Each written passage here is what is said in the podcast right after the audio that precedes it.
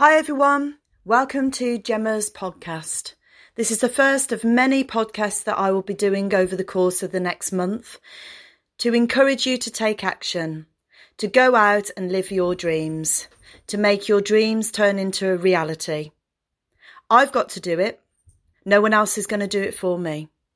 We need to make sure that we turn our dreams into reality so that we can achieve great times and great success.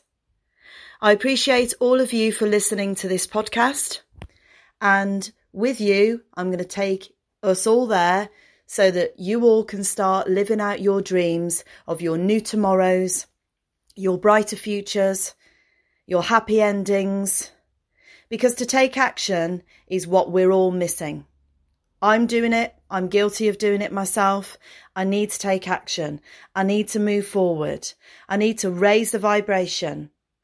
Because if I raise the vibration in this podcast every day or whenever I feel time to talk to you, I will be making sure that all my dreams will come true.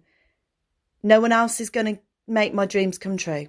I have to reiterate that to you.